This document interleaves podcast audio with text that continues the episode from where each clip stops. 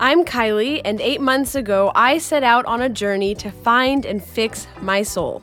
At least, that's what I thought I was doing.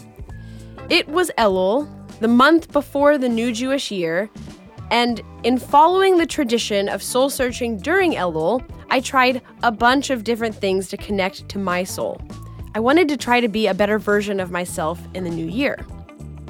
Through the process of coming to know myself more deeply, the thing that really came out of all the work I did during Elul is that one, I am 100% human, and two, that means I'm far from perfect, but I still haven't fully accepted that.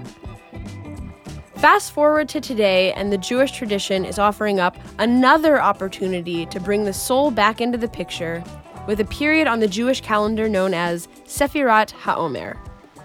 This phrase literally translates to the counting of the Omer, the counting of the days between Passover and Shavuot. But I'm not really here because of the counting. Like last time, I'm going to use the opportunity to do some more soul work. Stay tuned for something new coming soon.